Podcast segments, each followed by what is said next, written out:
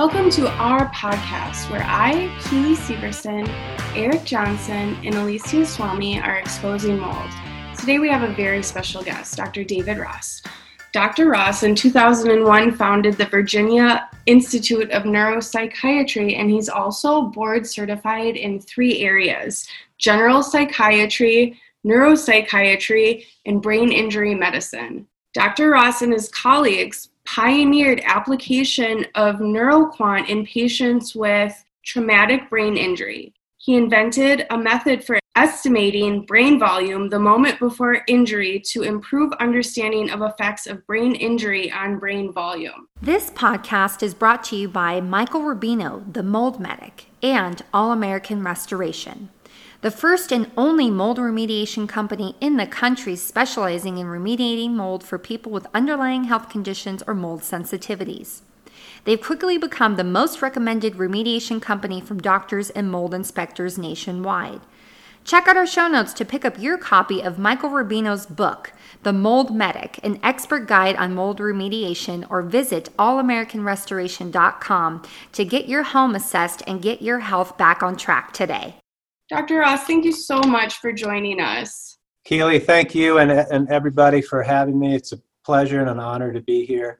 And congratulations to you all on your good work with the Exposing Mold podcast and getting the word out to people who are dealing with this uh, illness, which can be terrible at times. And yeah. so I wanted to talk with you all today about what I do in this area as a neuropsychiatrist and uh, with brain volume measurement.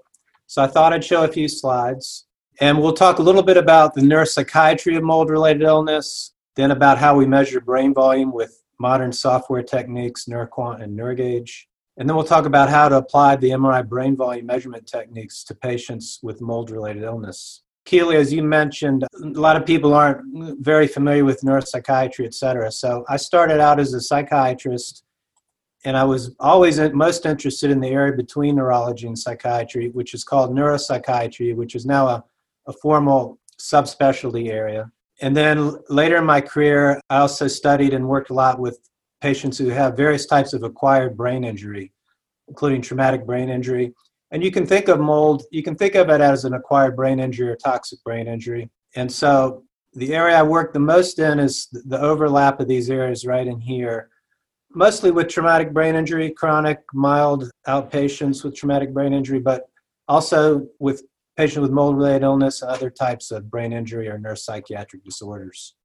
Now, you know, you all might know, and a lot of your listeners may know uh, about the symptoms of mold-related illness and what causes it. So I'm just going to very briefly say, and and actually, let me add one thing as we go into this.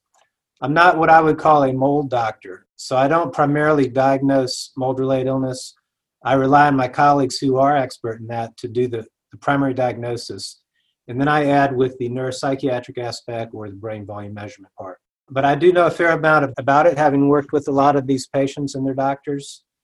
And I know that it's caused by exposure to damp, moldy indoor environments that can give you a lot of medical symptoms and a lot of different organ systems of the body. There's immune system dysfunction, respiratory symptoms are very common, it can also affect neurological systems, including the brain, as well as other organ systems. In the brain, that is, neuropsychiatric symptoms include a, a wide variety of different kinds of cognitive impairment, like memory and concentration problems, fatigue and sleep problems, impaired balance or coordination, pain, and other neuropsychiatric symptoms. Now, uh, we know that mold related illness causes different kinds of brain imaging abnormalities, both functional, which means that imaging that shows the functional activity of the brain as well as structural, like MRI or CT scans. And these have shown problems with blood flow in the brain of patients with mold related illness and abnormal volume of multiple brain regions. And this is what we're going to focus on mostly today.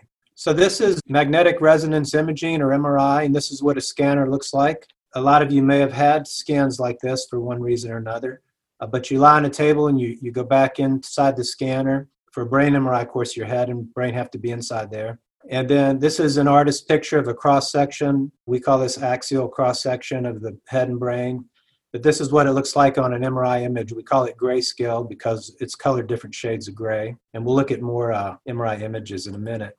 More modern technique is to measure MRI brain volume. And the one we use a lot, well, one of the two we use a lot, is called NeuroQuant, which is uh, amazing technology. It's FDA cleared uh, as of 2006 to measure MRI brain volume in human subjects. And it's fully computer automated, which makes it very reliable. And it uses some uh, high powered rocket science technology that's been developed over really decades, and specifically with over $100 million in funding from the National Institute of Health. And that was up through about 2005. And since then, they've developed it further with private capital since the company went private. And it takes the grayscale MRI images like this, and then it does basic analyses, uh, removes the surface the skull and the meninges, or, which is the coverings around the brain, uh, to look inside the brain. It also uh, uses a method called inflation, which is a mathematical method that brings all the sulci from deep in their little grooves up toward the surface to make things easier to identify.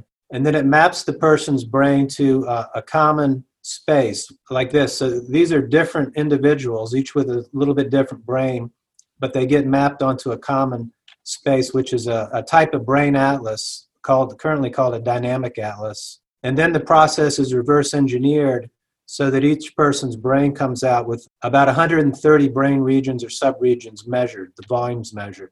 And the volume just means how big is it? And is it normal size, too big, or too small? It really boils down to that. So, extremely sophisticated software that does it, what is ultimately a very simple thing. It's a fancy brain ruler, essentially. And it can take a grayscale MRI like this, and this the person's left side of their head and the right side. And then um, it turns it into one that looks like this, which colors the different brain regions different colors. And uh, it will measure the volume of all these different regions, as well as multiple cortical gray matter regions, which are the red colored regions. We send the images to the computer server, and in about 10 minutes, it gives us back the analyses with the colored brain images and the, the reports that we'll see in a minute. Very fast, which makes it practical and affordable. Unlike, you know, 15 or 20 years ago, you basically couldn't do this in the clinic. And this will give you an idea of the many different regions that NeuroQuant measures on the surface of the brain. This is the left lateral surface. This is the medial surface. And if I show you my uh, skull and brain model here, and it's a little easier to see in three dimensions. So if I take the brain out there, and if I hold it like this, actually, let me do it like this. This is the left side of the brain, lateral left side of the brain.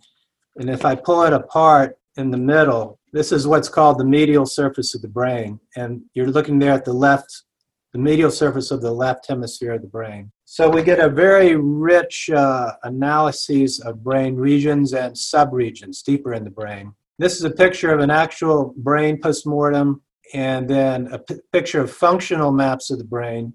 And the different colors tell you different types of activity. The blue regions are hardwired, like the visual region, hardwired to visual space, and the motor region hardwired to what part of your body you're going to move, etc.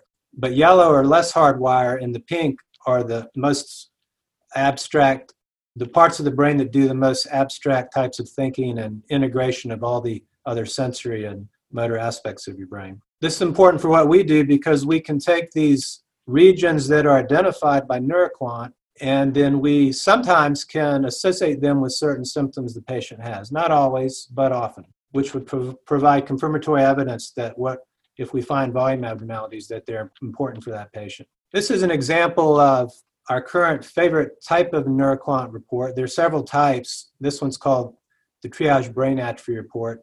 And it's our favorite because it has the most brain regions. There's about 130 brain regions here by the time you get through all these regions, and then the left side, the right side, and the, the total, which is left plus right. And the regions colored blue are abnormally large, and this patient had a lot of abnormal enlargement. The regions colored red are abnormally small, and he only had a couple of those. We're going to look at a patient example who had mold related illness, and I'll, I'll get a little bit more into the details of this report. But these analyses are adjusted for um, intracranial volume, which is skull size, because people who are bigger have bigger heads and bigger skulls. And that's not really that important or interesting for what we're doing. What is important is how big is your brain relative to your skull size. NeuroQuant also adjusts for age because your brain volume changes as you get older. When you get very old, it starts shrinking sadly, and it adjusts for sex. And the other type of software we'll talk about is NeuroGauge, which we developed here over the years. NeuroGauge is based on NeuroQuant, and whereas NeuroQuant measures the brain volume, NeuroGauge extends the utility of NeuroQuant in a few ways. And these are the ways NeuroGauge extends the utility of NeuroQuant. One is we measure asymmetry, how big is one brain region compared to its contralateral counterpart. And we measure longitudinal change over time. And we'll talk about these today a little bit. This is a, a patient with, um, by the way, I should have mentioned, this patient had chronic mild traumatic brain injury, but the, the pattern happens to look a fair amount like the mold pattern, except we don't see as much cerebral white matter atrophy. We usually don't see that with mold. Uh, we do see that a fair amount with traumatic brain injury. But interestingly, and it was somewhat surprising to me at first, a lot of this enlargement we see with both chronic TBI and chronic mold, which you don't see a lot of other than acquired brain injury. We'll see it with hypoxic brain injury. But other things, you don't see a lot of abnormal enlargement with dementia, Alzheimer's disease, chronic alcoholism, a whole lot of other things. They generally make your brain shrink. These disorders, including mold, are a little bit different that way. This patient also happened to be a chronic mild TBI, but she had very good asymmetry that clearly showed up.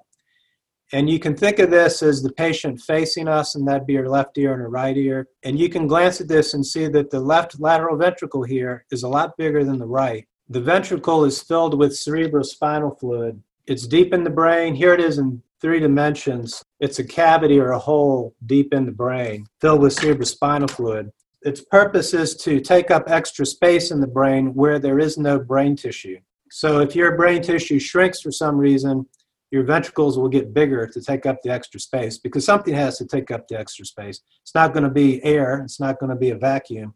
It's going to be ventricles filled with cerebrospinal fluid, basically. And then when we look at the uh, neuroquanted version of this, again, you see the ventricles now colored purple. They appear to have abnormal asymmetry. And the question is, is it truly abnormal? But you can also, you may see here now, it's easier to see, there's a gold colored structure here, much bigger on the right than left. In fact, it's so small on the left, you can barely see traces of it here. Uh, that happens to be called the hippocampus. It's very important for short term memory uh, and other aspects of memory. Interestingly, the radiologists who read this MRI, there are actually two or three that read her MRIs over about a year or two period. None of them said there was abnormal asymmetry, which is interesting. It's obviously looks asymmetric. The question is, is it really abnormally asymmetric? To, to answer that question, you need to measure a bunch of normal control subjects and then find the average, let's say ventricular asymmetry, what's the average? And then you need to find the standard deviation of that asymmetry for the lateral ventricle. Remember your bell curve and how wide or fat your bell curve is. That'll give you your standard deviation. And then you can compare your patient's asymmetry to the normal control groups to see if it falls above the 95th normative percentile, in which case it would be abnormally large asymmetry, or below the 95th percentile, in case it would be abnormal asymmetry in the opposite direction. That is, left bigger than right or right bigger than left. And that's what we do with NeuroGauge. A couple paper, papers we did few years ago called our man versus machine papers. This happened to use uh, chronic mild TBI patients because those are the main types of patients we have to study. But I can tell you, based on my experience with many other kinds of patients who have subtle brain volume abnormalities, including patients with mold related illness, the same principles apply. And that is that NeuroQuant and NeuroGauge would found that volume abnormalities in 96% of the patients, but radiologists looking at the exact same MRIs said there were volume abnormalities only 13% of the time, a highly statistically significant difference. This is not a criticism of my radiology colleagues. This is just the limitation of the human brain and visual system for seeing volume abnormalities. If the volume abnormalities are big, like 20% bigger than normal, that's around the threshold for when you start to see the volume abnormalities. But when they're smaller, it's hard to impossible to see you need to measure them. Just like just about everything we else else we do in medicine and science, it's better to measure things for a lot of different reasons, and that's true, certainly true with brain volume. So, what do we find in patients with mold-related illness? We're here. These are two studies from uh, Dr. Shoemaker and Dr. McMahon and their their group, and they found in patients with mold-related illness there were multiple regions of abnormal enlargement including uh, forebrain parenchyma, which is basically the cerebrum. It's the big part of the brain that you mainly think of when you think of the brain. It does not include the uh, the brainstem or the cerebellum. This this part down here, which is a much smaller part, doesn't include that. Cerebral cortical gray matter, which is all of the surface regions of the brain here and, and on the medial surface as well. That's the cortical gray matter. Also large. All of these are large, none were small. Cerebellum, we'll talk about it in our patient example today. It's a small part of the brain, relatively small, in the lower back part of the brain. Small but very important for coordinating movement and to some extent thought and emotion. Uh, the pallidus, which is a small nucleus uh, deep inside the brain, it's in here. I'd have to stick that in about another centimeter to get deep in the brain to see the pallidum. We'll look at cross sections of that. And then amygdala and hippocampus, they're next to each other and they're also kind of deep in the brain down in down in here another half centimeter in and we'll look at cross sections of those structures. So that's kind of our the pattern we expect based on the published literature. And so now we'll talk about our patient example. This patient is someone you all know. This is Shelly Federico and she gave me permission to use her name and to talk about her symptoms and her brain volume findings which is very gracious of her and i appreciate her doing that. I also just want to say that She's been a grassroots leader and supporter of arguing and supporting people with mold related illness, and I have a lot of uh, respect for her. And so, once again, she comes forth as a leader to let us look at her example that might, you know, help educate or, or maybe inspire some other patients dealing with this. Well, she was my patient around 2012, 2013, and 36 years old at the time. She had mold related illness diagnosed by um, the mold doctor. And then we did the neuropsychiatric evaluation and found she had a lot of typical symptoms of mold, uh, neuropsychiatric symptoms, and other things that often go along with it, including post traumatic stress disorder, because it's such a terribly stressful experience, headaches, pain, gastrointestinal symptoms, respiratory symptoms, and some other somatic medical symptoms. So here we've got here we've got Shelley's neuroquant analyses and reports. Here we go. So this was her MRI in November 2012, and I'll show you what we do when we analyze these. You can see the front of her face, back of her head. Reslice those in three planes of section using uh, OsiriX software. These are synced so that when I move one, these two lines here cor- correspond to the other planes of section. Um, and we go through here to make sure um, that the whole head, nose, top of the head, back of the head, and the ears too. And I'm looking over here, and you'll see her ears go through the images, that they're all in view because Neuroquant likes that. It basically expects that because it starts taking off the skin and the scalp first, then it takes off the skull, etc. If it doesn't see all that, it can get a little confused. So that was good. We, we, we checked that. Then we send these images to the Neuroquant computer server and in about 10 minutes, it sends us back the colored brain images, and we slice those in a couple of planes of section. And we look at uh, we look at all of the sections that include brain information. So again, that's her left eye, right eyes, as if she's looking at us. And these are her frontal lobes, and there's good differentiation between cortical gray matter colored red and the white matter underlying it. Moving toward the back of the brain, that's the back of her eyeballs, moving toward the back of her head. You start to see the lateral ventricles show up. We talked about those. These are what we call subcortical nuclei, still in the temporal lobes there, still in the frontal lobes there. These are the amygdala, which are lower down. They're affected in mold. They get too big with mold. These are the pallidum, these small purple, blue purple areas enlarged in mold. Now here comes the hippocampus, left and right, enlarged in mold, as well as a lot of the this cortical gray matter area, a lot of that is enlarged with patients with mold-related illness. She had a little bit of asymmetry in the ventricles, you can see there.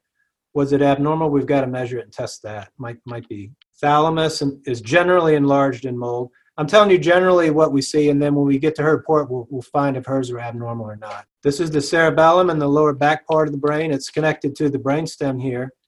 The brainstem is what connects the upper part of the brain to the through the spinal cord down here to the body. Moving again toward the back of the brain. We're about halfway through the brain now. Then going toward the back, we still see the hippocampus. It's a long structure. Uh, middle of the cerebellum. Now we're in parietal lobes here. as we get further in the back of the brain, heading into the occipital lobes, the back of the lateral ventricles, the very back of the cerebellum. And we look at all those and we look to see that everything's colored right. That is, that all the brain regions are identified correctly. With NeuroQuant 3.0, which we use now, they're almost always identified correctly, but maybe 1 or 2% of the time there'll be some region not identified correctly, and then we, we won't use that region in any of our further analyses. And you should always check on that. Sometimes they'll set up the MRI scanner wrong. If they do that, then you got to get them to do it again. And we try very hard to make sure they do it right the first time, but sometimes they don't. We like going to centers we've trained who do it right over and over. And then when they press a button on their MRI scanner, it'll do, you know, our protocol and they'll, they usually do it right every time. This is just another way of looking at the brain. Uh, axial sections, that's the left side of her body, the right. Imagine her lying on a table with her feet coming out of the screen toward us. Okay, so she she passed all of our quality control. So then we took the uh, NeuroQuant reports that came back, and this is uh, our favorite one, which I mentioned earlier, called the Triage Brain Atrophy Report. For Shelley, at this point in time, you can see there's a bunch of blue regions, just one red region. So there appears to be quite a bit of abnormal enlargement. That's the blue regions. The next question is Is there more abnormal enlargement than you'd expect by chance alone? Because to be abnormally large, you have to be, the brain volume region has to be greater than the 95th normative percentile. That's bigger than 95 out of 100 normal people of your same age and sex. So you can see all the numbers in blue, they're all 95 or bigger. Okay, so if that's true, think about it. By chance alone, any one brain region would have a 5% chance of being above the 95th percentile. By chance alone, or you could say that's what you'd expect for a typical normal people, normal person. So when you've got about 130 regions, if 5% of them are going to be abnormally large just in a typical normal, that's 5% of 130. That's half of 13. That's about 6.5. That's six or seven regions. So you could have six or seven regions that would be in a typical normal, but we've got here 3, 5, 8, 10, 11, 12, 13, 14. We've got about twice that many. This is a clearly abnormal pattern. This is not a typical normal. This is not a chance pattern. And plus, they're not distributed randomly. You've got three in a row here. It's all the same structure, cerebellar white matter. Two in a row here, and this one came very close to being abnormally large. Three in a row here. It's a very non random pattern. This is a clearly abnormal pattern for multiple reasons. Now, the one red region, Okay, that that could be maybe normal because you could see that in a in a random normal person.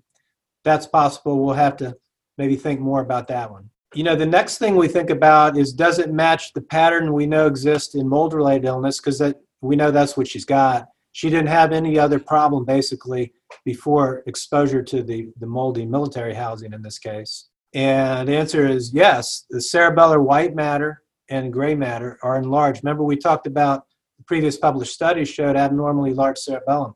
That's a completely different set of patients and uh, control group. And we see that here uh, in Shelley. And I've seen that in many, many mold patients. I've had uh, over 100 patients with mold related illness we've done NeuroQuant evaluations on and NeuroGauge. And we see a cerebellar white matter enlargement in particular is probably the most common region I see of all. We don't see much cerebellar gray matter enlargement, to tell you the truth, but Shelley does happen to have that in this case. Then you get a lot of different cortical gray matter regions. Now, in Shoemaker's study and McMahon's study, they looked at this value right here, cortical gray matter. For Shelley, it's above average, but in the, well within the normal range. But this cortical gray matter is composed of all of these smaller cortical gray matter regions, or I guess I should say subregions. And so a lot of blue here, that's all an important part of the cortical gray matter here. So in my mind, I think that's likely due to mold related illness and Shelley because it's logical. We know in general this structure is big and these are part of that structure. And then furthermore, she doesn't have any other reason to explain it. It's not normal. She doesn't have any other brain re- disorder to explain it.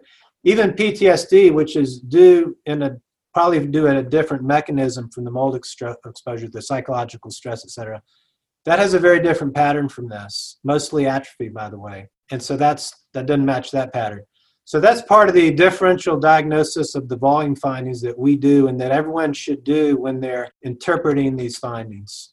I do want to mention one thing. NeuroQuant, whenever it does any volume analysis, it automatically sends you as a freebie this extra analysis here called the General Morphometry Report.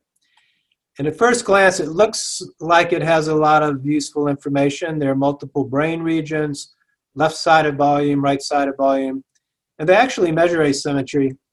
But the limitation of this report is that there's no normal control data. There's no comparison of this data to any normal control group. So you can't tell if any of these data are normal or abnormal. So that leaves a lot to be desired. There may be usefulness for this in other settings or maybe for research or things like that. But for a practicing physician trying to interpret the data, this is mostly not helpful for me. I, I really basically never use this for anything we do, and pro- actually probably have never used it because we want to know first and foremost are the brain regions is the volume abnormal or not. And I do see this used sometimes in patients, and some doctors will say whether these are normal or not. I, I would not do that, and I'd be very cautious about that. So that was what we call her um, time one NeuroQuant report. Uh, T1 means time one. And then we also did uh, a NeuroGauge report on our time one analysis. And this is our own software and our own report we created here. So in our typical report, you know, we say this is our NeuroGauge cross-sectional analysis. That means one point in time and who referred the patient and the date of MRI, et cetera. This is a summary of all the findings, which are um, multiple brain regions were abnormally large. There's a lot of asymmetry we'll look at below. And the summary is she had a clearly abnormal pattern of brain volumes that provided objective evidence supporting the diagnosis of mold related illness. The radiologist interpreted this MRI as being completely unremarkable. That is basically normal. That's by far the most common sort of reading that we see. And I, and I would have said the same thing if all I could do was look at the images with uh, my question about ventricular asymmetry. We do quality control, looking at a, a lot of technical parameters to make sure that all the images are good quality. And in her case, they're all good. Then we do our asymmetry analyses. We talked about we take our different brain regions, we look at the left volume, right volume, and the asymmetry tells you how big is the left compared to the right as a percentage. And if it's, then we compare that to the normal control group. And if it's abnormal, it'll get a, a blue color.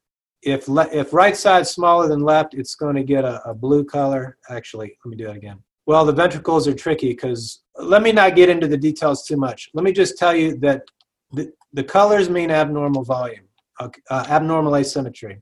Okay, and we could get into details more if you want. But these are happen to be ventricles. Members, spaces in the brain filled with cerebrospinal fluid.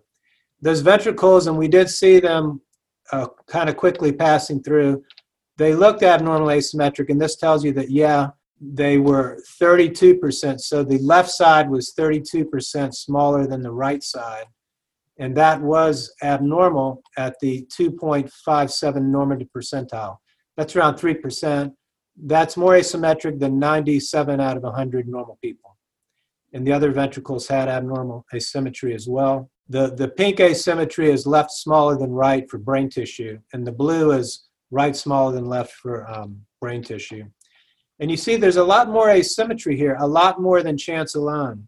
And uh, so I'll say at this point, we did not expect there to be, you know, abnormal asymmetry in patients with mold-related illness. Because why would there? Because you would think the mold toxins or, or related toxins from water damaged buildings that get into your system, whether you breathe them, gets through your skin, mucous membranes, we think they would basically go into, um, sometimes they'd affect the surface directly like the lungs.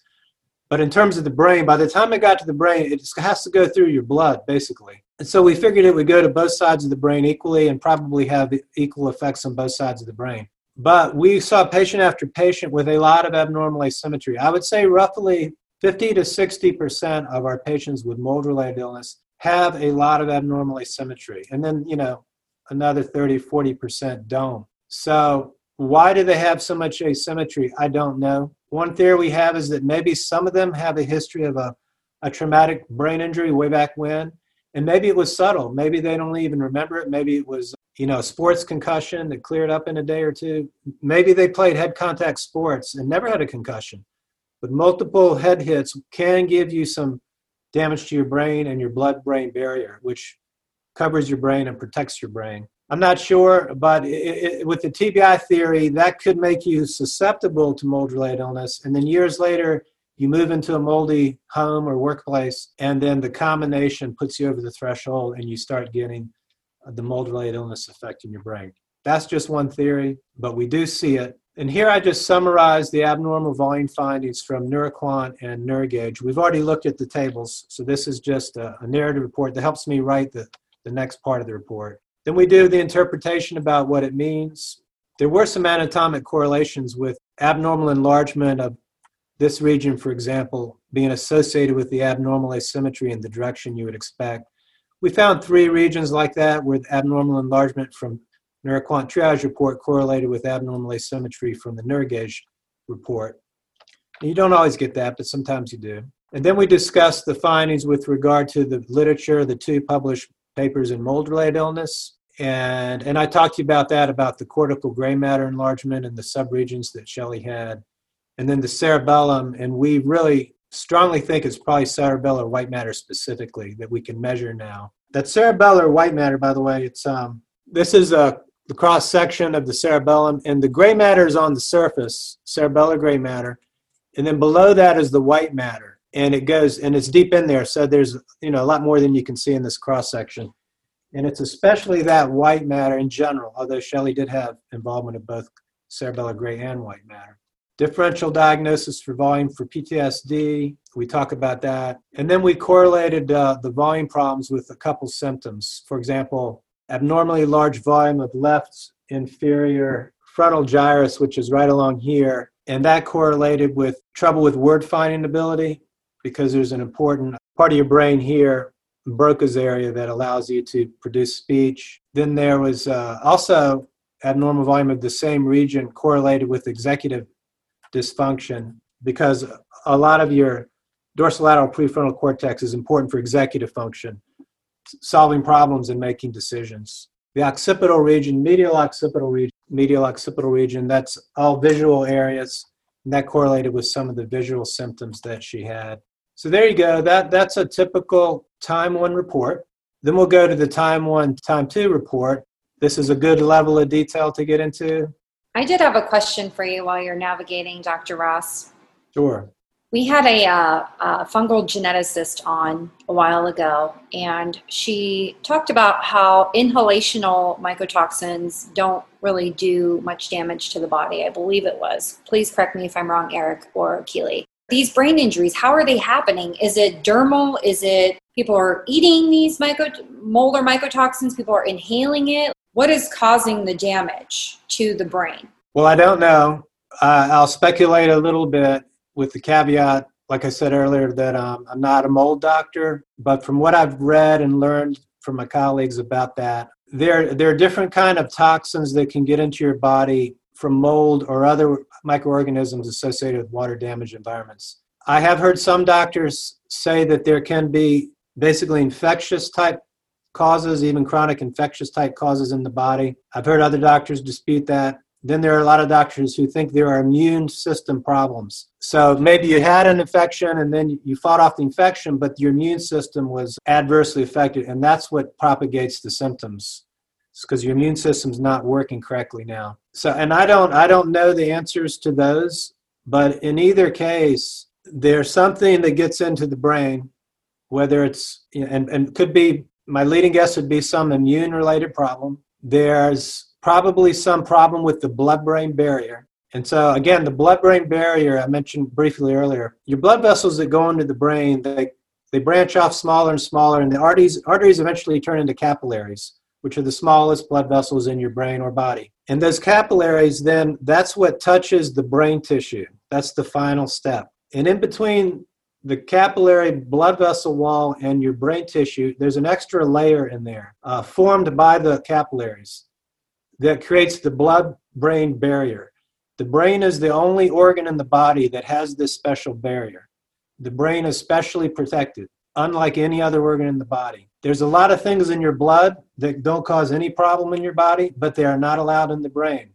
And if they get into the brain, they cause irritation and inflammation. And so, if your blood brain barrier um, is injured for some reason, or if there's something to do with the mold or the immune response to the mold, that injures the blood brain barrier, then it all gets into the brain and it starts causing brain problems and the enlargement. And the enlargement, you know, again, we see only enlargement in mold related illness, to, to basically, to my knowledge, and maybe with very, very chronic patients whom I pretty much never see, it might be different.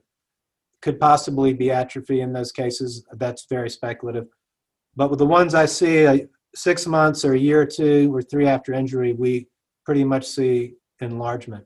We don't even know what would cause enlargement, but it could be chronic neuroinflammation, which goes along with the inflammatory ideas I was talking about. But we have another idea, especially especially from our work with traumatic brain injury, that there could be compensatory hypertrophy. I hypothesize that may occur with the cerebellum, uh, which we also see enlarged cerebellar white matter in chronic TBI, interestingly. And so the theory with compensatory hypertrophy is that when other brain regions are injured and not working as well, that you may have less injured regions working harder to try to compensate. And we generally know that can happen in the brain. We also know that when certain brain regions work harder, they get bigger. Their volume gets bigger. For example, if professional piano players, they have bigger hand regions on their primary motor cortex than average normal people. And professional taxi cab drivers, when they memorize the, the roads around London, the, the parts of their brain that memorize it get bigger when they quit working, those brain regions will shrink back down, amazingly enough. So compensatory hypertrophy is another possibility. That's a long, fancy way of saying I don't know the answer to your question. There's a lot of opportunity for research there. I was wondering if the uh, pattern of enlargement that you see looks like a precursor to empty sella syndrome or Chiari malformation. Not that I know of. Uh, you know, empty sella syndrome, where you have pituitary gland right there. It looks like a little looks like a little teeny bean. But if you can see the very tip, that little brown bean looking thing that hangs down from the hypothalamus, and it, it sits in a little cradle, a bony cradle called the sella turcica, from the root words meaning Turkish saddle. Anyway, and sometimes it's empty or partially empty. The pituitary doesn't sit down in there all the way. My memory of that, this is kind of getting on the edge of what I do, and, and radiologists do this stuff more than me, and, and endocrinologist, but about half the time that's just a normal variation, but a lot of time it can be important. Uh, as far as I know, I, I haven't, that wouldn't affect your brain volume. That's such a small little area in terms of brain volume. That wouldn't have any effect on any of the brain volumes that we're measuring here, which are all, all of them are a lot bigger than that. And we, we just, we don't measure that little teeny area down there with NeuroQuant.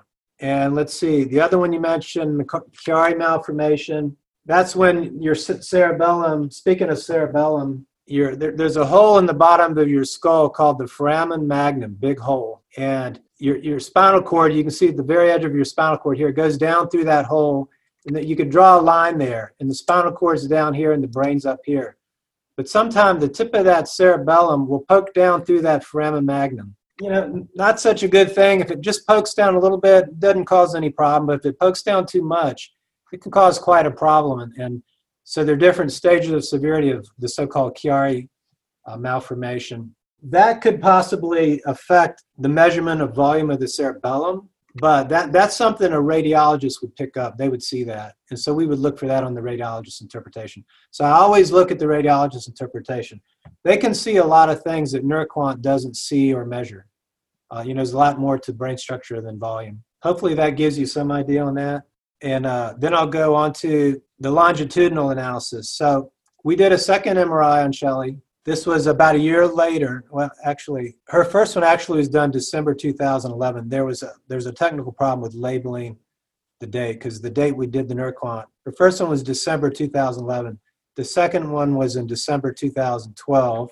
And it's generally similar pattern. You can see similar brain regions enlarged, although they're not all exactly the same. But what we really want to know is did the volume change from time one to time two over the year period? And what you can't do is just eyeball these and decide if something changed volume abnormally fast from time one to time two. Let's say, like uh, anterior cingulate on the right, it's not abnormally large there, although it's kind of big.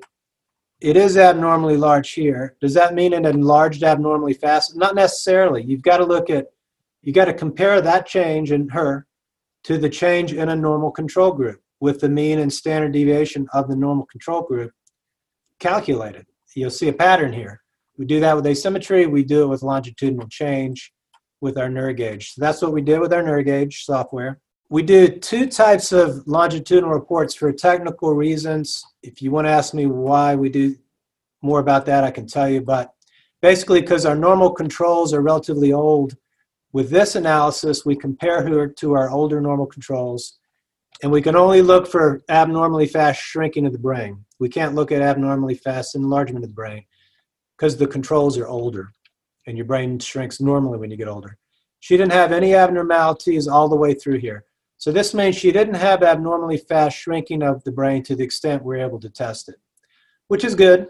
You don't want to have abnormally fast shrinking of your brain. We then did a second type of analysis where we were able to adjust the normal control data using the essentially the NeuroQuant, NeuroQuant normal control data, which is age adjusted, along with our own NeuroGauge data to estimate the standard deviation. And you need you need that as well. And here we have less brain regions, but we can look at abnormally fast enlargement or abnormally fast shrinking, also called atrophy.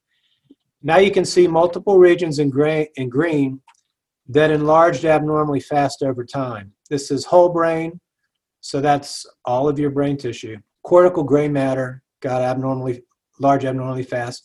Remember, that's one of the regions in the two published studies, so there it is longitudinally. And this is a major component of whole brain, by the way. The third ventricle got smaller, probably because the tissue around it was getting bigger, although that didn't quite reach significance there. We got a couple cortical gyral subregions that got bigger. These are part of this region. And so that and that's an abnormally high number of regions, more than you'd expect in a typical normal person. And so, you know, they give us objective evidence that there's continuing enlargement that was uh, matched the pattern known to occur with mold-related illness. And it also, you know, raised some concerns that there's still actively ongoing brain volume changes. We like to measure brain volume in our patients over time, every year, every couple few years, un- until the, you know, until it stabilizes and is not changing abnormally fast anymore. That way, you have a new baseline measure of your brain volume. In case anything happens in the future, you could then compare from before to after that's our patient example as I wind down here. And so then to kind of summarize and talk about a couple practical issues, the value of measuring brain volume in our patients with mold-related illness and our other patients is that it provides objective evidence of illness or injury. Objective means you can't exaggerate or fake it.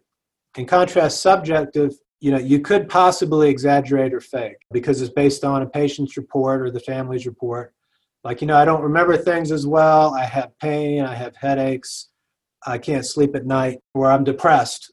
These are essentially subjective, they're based on someone's report. And unfortunately, a lot of times our patients, people don't believe them. Sometimes their only family members are not sure they're really are they really telling the truth. Sometimes their own doctor doesn't believe they're telling the truth. Uh, sometimes you know they're um, they're going for a disability evaluation, which is very important, and and people evaluate them are skeptical, like, show us proof. Well, I grew up in psychiatry. Almost everything we did was based on subjective report. There, there are almost no blood tests or lab tests or, or brain scans to diagnose general psychiatric disorders. So I'm used to that. I'm comfortable with that. But other people want objective evidence. Okay, we try to get it. And now we have it with brain volume measurement. It's a great way to get objective evidence. If any skeptic took the same MRIs I just showed you today on Shelley did NeuroQuant analyses or NeuroGauge analyses, they will get exactly the same results back, and they're going to be abnormal, clearly abnormal. So that provides vindication for our patients. Uh, our patients are telling the truth, and that can be very important for a lot of reasons. And then sometimes it can enhance compliance with treatment, you know, uh, because patients say, well, how can I keep my brain volume from getting worse, or how can I help it get normal? By the way, that McNan study we showed you on mold and brain volume, when patients were treated, their brain volume tended to get normalized. It tended to shrink back down toward normal values. So there is good hope there. But beyond that, I'll say that the volume measurement doesn't really change treatment or rehabilitation. I'm, I would still recommend the staying medications or rehabilitation therapies from my point of view, at least as a brain doctor. And finally, some practical issues. a patient who wants to get their brain volume measured can go to their local MRI center. They got to set up the MRI scanner exactly right. We tell them how to do it. It's not really hard. They just have to know that they need to do it and do it exactly this way. And then they get the brain images, which is all done locally, wherever you live in the country or even outside of the country.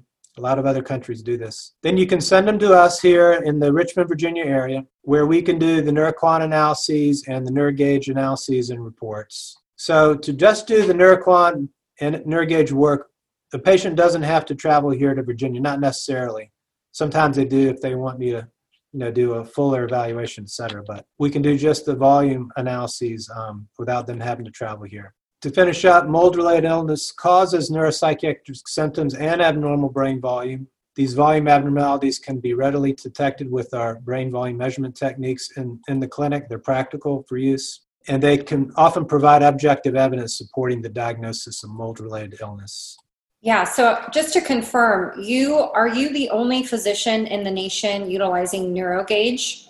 We're the only ones that actually do the NeuroGauge, and one day we might, you know, license it out or something. We're not doing that yet, but we have other physicians who refer patients to us. Then we do the NeuroGauge analyses, and then we'll send the results to the the patient's doctor and they can discuss it with the patient. We can join the patient and their doctor and discuss it with them if they like. Fantastic. maybe I should have asked this question before that one, but could you tell us maybe a little bit about the mechanisms behind NeuroGauge? Yeah, we have um, our own normal control group with 80 normals, uh, 40 men and 40 women. They're relatively old, which is a limitation. So they range in, range in age from sorry, 60 to 72. And we combine that with, in some cases, with some analyses with the NeuroQuant normal control database.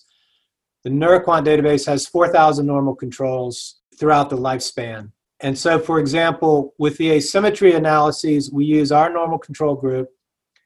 For a female patient like Shelley, for example, we compare her to our 40 normal women.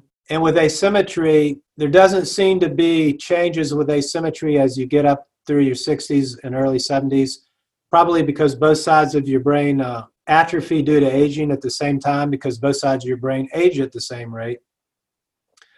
Uh, and then for um, the longitudinal analyses that we do with NeuroGauge, we talked about we do two types. In one type, we use our normal controls and only look at atrophy. And the other longitudinal analysis, we combine our normals with the NeuroQuant normals, best of both worlds where we can look at abnormal enlargement or atrophy, and they're age adjusted. And so basically, the theme, which I mentioned a couple times, what we do, we take our normals and you measure any given brain structure, like hippocampus, and you'll get a bell curve. Most people are near the middle, some are out on the tail ends. And you calculate the mean, which is the center of the bell curve. Then you calculate the standard deviation, which is the width of the bell curve. And that's the critically important information to determine your cutoffs at the fifth and 95th percentiles. For example, the fifth percentile is 1.64 standard deviations below the mean. And that number we put into our uh, algorithms, which are mostly done in a, a series of Excel spreadsheets that takes the volume data and processes it and compares it to the normals. And it outputs at the other end the table of the results that we put in our Word report to create our reports. So that's how we do it. Are, uh, are you seeing any striking differences between mold related illness and post viral fatigue syndromes? I don't know. Uh, I've done very few post viral fatigue syndromes, and it's been years since I've done any. I'd be very interested in doing that. And so I, I don't know the answer to that, Eric. I'm sorry. So um, you've characterized a patient as mold illness. They have XYZ symptoms, but I'm just taking it a step further. Do these patients usually report like personality changes, anxiety, depression, suicidal thoughts, and does that reflect within their brain scans as they that they actually do have a traumatic brain injury that can be contributing to these different adverse psychiatric behaviors and feelings? Okay. Um, you know, of my patients with mold related illness, when we do the entire a full evaluation so we do here we do mainly three things one is a regular clinical evaluation we spend all day with the initial patient look at all the records, interview them, test them, examine them. Then we do forensic evaluations, people involved with lawsuits, sometimes on our own patients. Then we do the brain volume measurement. Sometimes on our own patients, sometimes on other patients who just come here just for that. That's that's what we do. If I do the full evaluation, whether it's cl- clinical or forensic, and I'll have rich data, then as part of that, we always take a pretty careful history for a history of traumatic brain injury. Because otherwise, most other doctors, they don't, to tell you the truth, for various reasons. Not a criticism, it's for uh, some good reasons. You can't do everything, etc. Um, but hey, you know, I'm a brain injury doctor, so that's what we do. And in, in doing that with our patients with mold related illness, I'd say about um, maybe a third of them have a history of traumatic brain injury. Yeah, maybe 25% to a third. But most of them don't, but some of them do. So, in, in ones with a lot of asymmetry that we were talking about, and I was, you know, hypothesizing possible relationship to history of TBI, traumatic brain injury. A lot of those will have a history of TBI, but a lot of them won't. So I'm not I'm not sure how it all connects together right now. Did that answer the main part of your question? Yeah, in a way, I was just curious to see like how many patients that you serve that you know have been characterized as mold illness actually have major psychiatric issues like anxiety, depression, suicide. Because I remember when I was going through my mold illness, and I know Keely can also back me up on this. I had a lot of weird suicidal thoughts, and I was always depressed or anxious and that's usually not who I am as a person. I'm very optimistic and fun and loving and whatever. But I felt like when I was in the thick of my exposure, my brain just went haywire and my emotions and everything along with it too. So Oh, oh yeah. Absolutely. And uh, the patients that come to us with mold related illness, they all have multiple psychiatric or neuropsychiatric symptoms or syndromes. You know, you know, if they didn't, they wouldn't be coming to a, a neuropsychiatry clinic, right? So it's it's not a random sample by a long shot. From what I read and, and understand in general, about half of patients with mold related illness will have uh, a lot of neuropsychiatric or brain problems. So what what you experience, Alicia, is very common. I see that all the time, and it's a lot of brain symptoms usually, not not just a couple. We see a lot of cognitive problems, poor concentration, poor attention, poor short term memory, executive dysfunction, slow thoughts. We see um, slow movements or incoordinated movements. We see depression, anxiety, irritability. We see trouble sleeping, fatigue, and sleepiness during the day. We see um, problems with the visual and auditory systems, including impaired filtering. Your brain filters a lot of uh, sensory information. And so, you know, lights or other things will bother their eyes or sounds different kind of sounds will bother their ears or can have trouble hearing certain kind of like people talking in noisy rooms they'll have trouble hearing them and things like that because your brain's not filtering out the, the background noise as well as it usually does. So yeah we see a lot of that unfortunately. And you mentioned the depression. I think the depression can come in a couple major ways. One is uh, primarily on a biological level the parts of your brain that control mood regulate mood are affected, and then that gives you the abnormal mood, depression, or suicidal thoughts.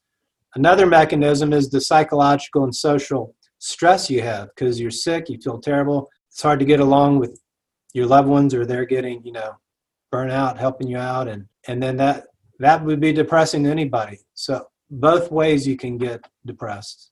The uh, the other major illness that we're all worried about is Lyme disease. Do you have any data on Lyme disease? I've almost never done that. Several years ago, I, I had uh, I, I used to use Dr. Shoemaker. He thought he saw a pattern, and he had talked about it in one of his talks. And I would use that to try to distinguish Lyme from mold because sometimes we have people come with that question. I never saw that data published in a peer reviewed study, and um, I had not gone out and looked for that specifically in a few years. But, but Dr. Shoemaker thought there's a, a slightly different pattern. And this is a, a document that I keep to help me write my NeuroGauge reports. And I have brain disorders under here with the, with the pattern of brain volumes that we see. For mold, I'll have abnormal volumes we see, etc. And for Lyme, and it's been a few years, but it's still in there. He thought it was characterized by a little bit different pattern. Atrophy of whole brain.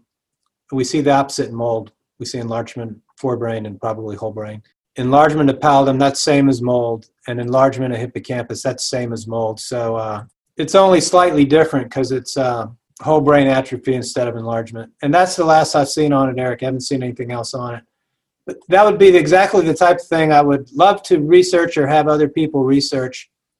And people, there's a ton of research on brain volume and various brain disorders.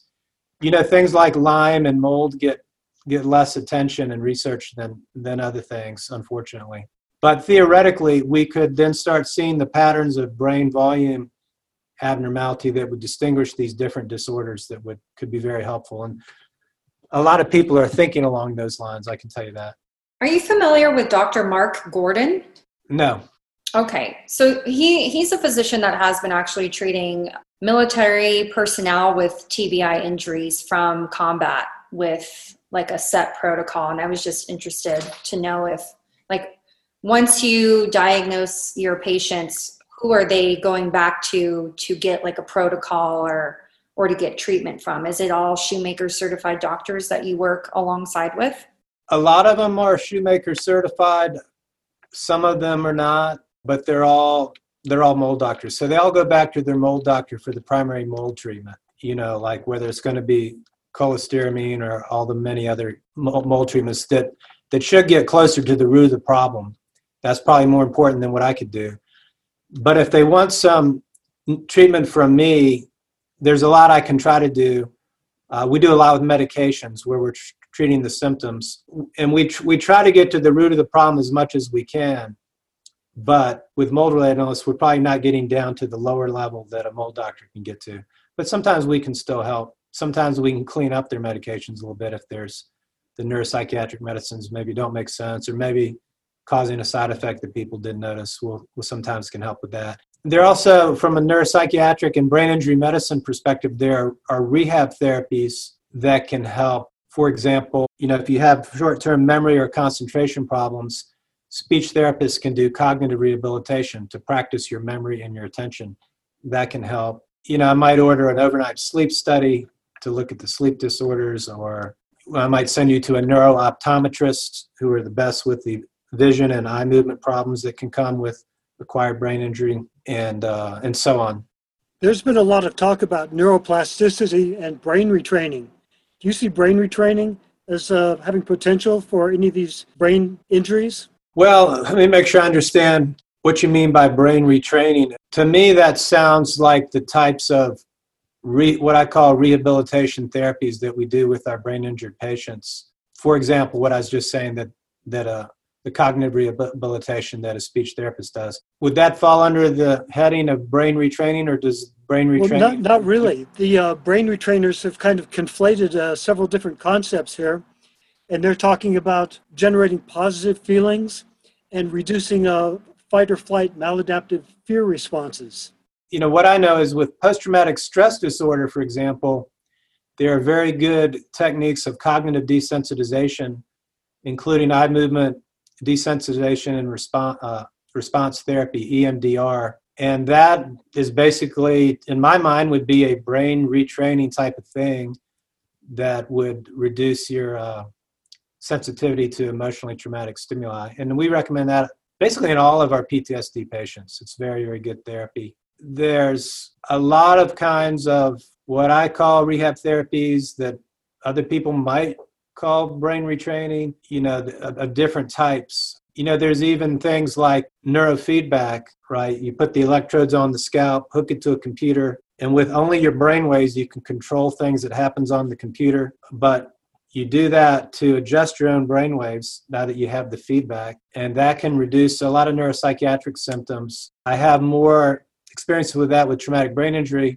than with mold, but it, it certainly could be tried with mold. It, is very low risk. It's not zero risk, but it's very low risk. Lower risk than medications typically. My point is that you need to keep the pathology of traumatic brain injury, actual chemical or infectious insult, separate from brain retraining in order to study them. But the brain retrainers are constantly insisting that they're inseparable, that uh, the mind body connection is so intimate that one can't study the one without the other. Yeah, well, I probably need to know what type of brain training technique and what kind of patient with what kind of disorder we're talking about to be able to think about that more. I'm curious. So you you diagnose patients in the midst of their mold exposure, and then they go back to their mold doctors, they get their protocol. Do you see any success in the patients that come back for a rescan after they've done their treatment protocol from their mold doctor?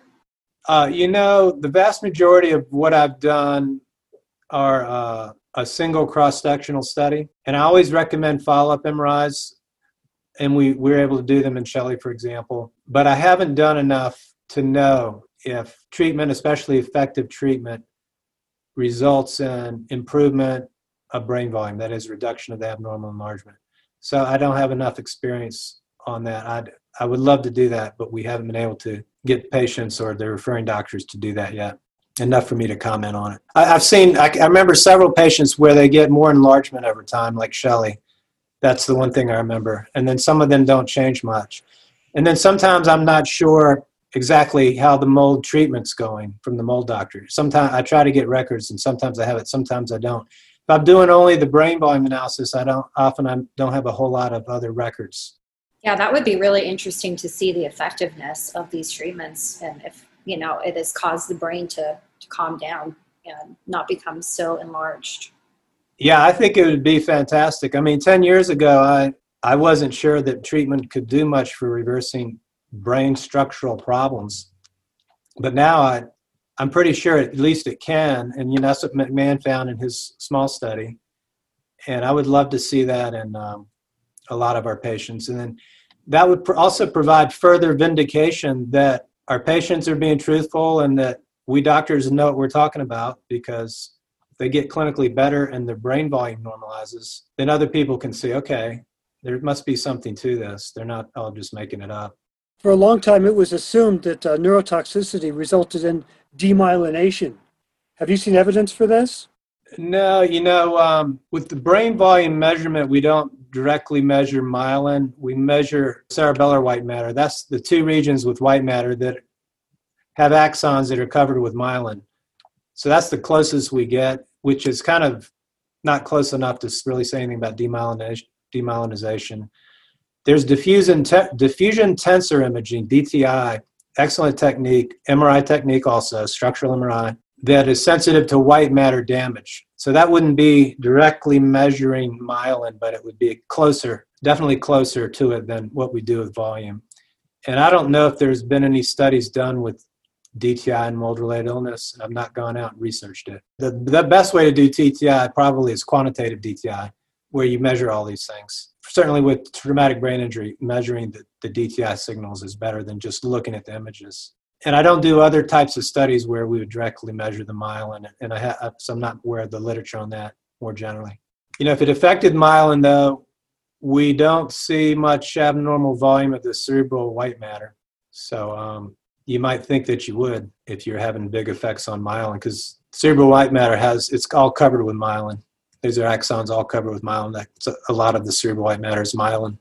Well, Professor Leighton Barnden of Australia was doing extremely um, high Tesla uh, MRI scans on patients with myalgic encephalomyelitis and unleashed with an amazing thing that I'd never heard before. He says he actually observes thickening of the myelin sheath.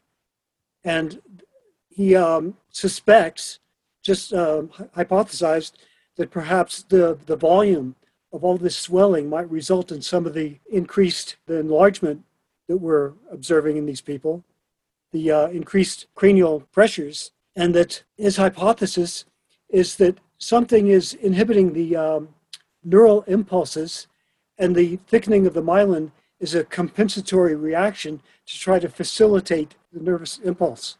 Yeah, that's interesting. And how did he measure the myelin? Do you remember? Uh, yeah, he described it. Apparently, he's got an extremely sophisticated MRI machine. It's um, you know many many times more powerful than what normal universities have access to. Okay, maybe like a seven Tesla magnet or something like that. Yeah, yeah. Yes, you can see things like microscopic. It gets down to microscopic detail, probably or close. To Yeah, and I was just amazed by this because this was the exact opposite of what everybody was predicting they would see. Yeah, well, that's certainly interesting. And it makes me wonder if uh, some of the enlargement we see in some of these other patients that I've been talking about might be some compensatory enlargement on a different organizational level. So, you know, like I was saying, the cerebellum might help out when the cortical gray matter gets injured. It could be more um, cellular or subcellular basis with the myelin trying to get thicker to help out the injured axons or neurons. So that's an interesting thought. Yeah, Professor Ron Davis of Stanford uh, was a speaker at the 2018 Emerge conference in uh, Australia. And the, there was a presentation on this, this evidence, and I believe it's still available online. And if not, uh, Professor Davis could certainly get you in touch with this uh, Professor Leighton Barnden. Yeah, that'd be great. That'd be interesting. Well, thank you so much, Dr. Ross, um, just for joining us today. And we're just curious how and how much does it cost to get a NeuroQuant, and how can our audience work with you to get their brains assessed? Well, at least a couple major ways to come to me. Like I said, you could come here directly as a patient, but I'll just focus on if you just want your brain volume measured. And to do that, you need a doctor, your treating doctor, to refer you to us. And then we can, once we get that, we can work with you to set up the MRI and the brain volume analysis. The MRI usually is covered for patients who have insurance when it's an assessment of brain injury or brain disease, but that depends on your insurance, of course. The second MRI is covered not as often, but still often. And, and the cost MRI is between you and the MRI center and your insurance. So if it's not covered, if insurance doesn't cover it, an MRI can cost two to five thousand dollars or more. It's quite variable.